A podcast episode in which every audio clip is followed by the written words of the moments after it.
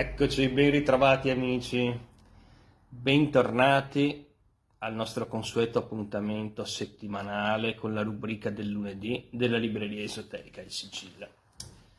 E come ogni settimana io sono qui a proporvi una lettura che possa aiutarvi durante la settimana e le fatiche, le problematiche che essa uh, può portare. Speriamo di no, ma in questo caso la, uh, l'aiuto ci viene dalla, dalla filosofia classica, perché la proposta di lettura di oggi viene dal nostro carissimo Porfirio, autore, tra le altre cose, molti di voi lo conosceranno per eh, per altre opere, però in questo caso eh, autore di una Vita di Pitagora, eh, filosofo da lui eh, amatissimo, e seguito anche da, Marce- da, una lettera a Marcella, di cui però non ci cureremo perché mh, di minore importanza, almeno a mio parere, in questo, in questo contesto.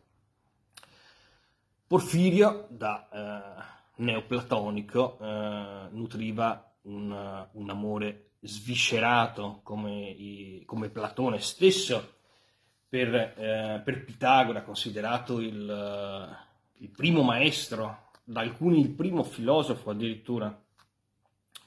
Una vita che è leggendaria.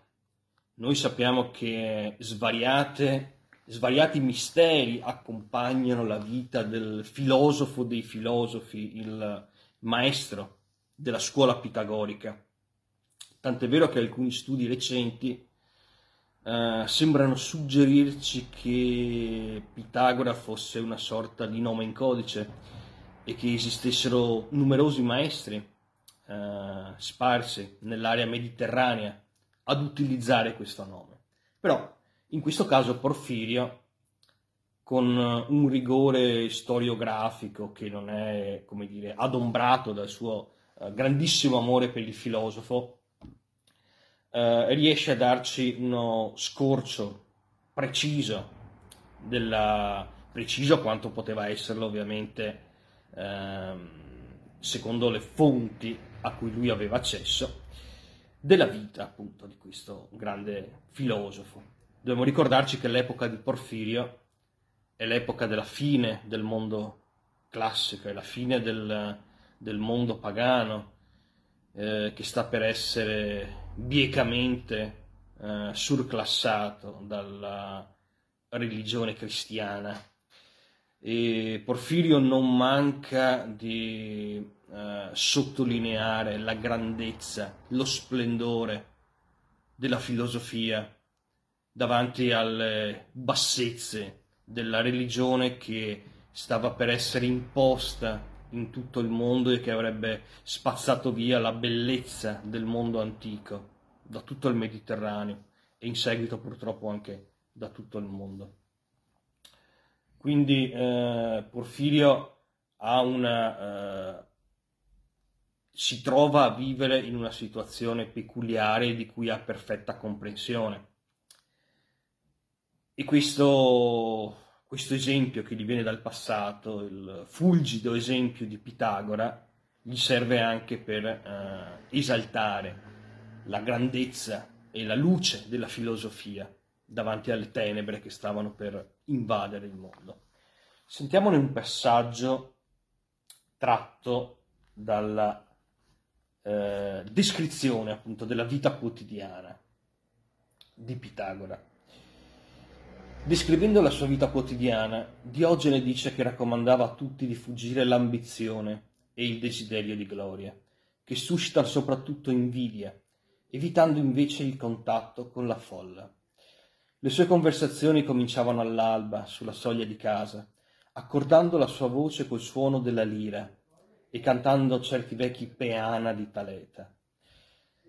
Cantava anche ciò che di Omero e di Esiodo giudicava addolcisse l'anima. Eseguiva anche quelle danze che riteneva procurassero al corpo agilità e salute. Le sue passeggiate non le faceva con molti, per non suscitare invidia, bensì in due o tre nei santuari o nei boschi sacri, scegliendo i luoghi più tranquilli e più belli. Vediamo dunque che l'insegnamento pitagorico è eh, olistico, ant, ante litteram. Eh, Pitagora insegna cantando, il suono stesso della voce deve essere perfettamente armonioso e l'insegnamento, la musica, la teoria e la pratica non possono essere disgiunte dall'esercizio fisico. Proseguendo, diciamo, eh, eh, Porfirio ci dice, voleva un gran bene agli amici, avendo per primo affermato che tutte le cose degli amici sono comuni e che l'amico è un altro se stesso. Già solo in questa frase, la grandezza. Quando erano in salute abitava sempre con loro, quando erano malati nel corpo li curava, quando erano malati nell'anima li sosteneva, come già si è detto, con alcuni con canti e incantagioni, altri con la musica. Anche per le malattie del corpo aveva liriche e peana, con cui rimetteva in piedi gli infermi. Con altri canti faceva dimenticare la tristezza, calmava le collere, scacciava i desideri disordinati.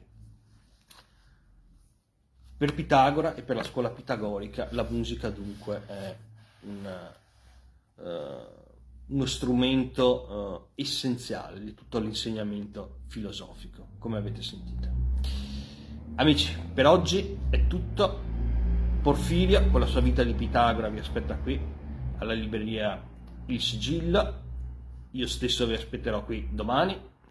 Vi ricordo inoltre che ehm, martedì 6 dicembre avremo una diretta che vi invito a seguire con Sopedet e il suo nuovo libro eh, Divinare con i geroglifici egizi e il 10 dicembre, per tutti coloro che saranno interessati, Jessica sarà qui come ogni mese per eh, le vostre esigenze di consultazione degli arcani, le sue letture tarologiche. Amici miei, per oggi è tutto e io vi saluto e vi auguro una splendida settimana.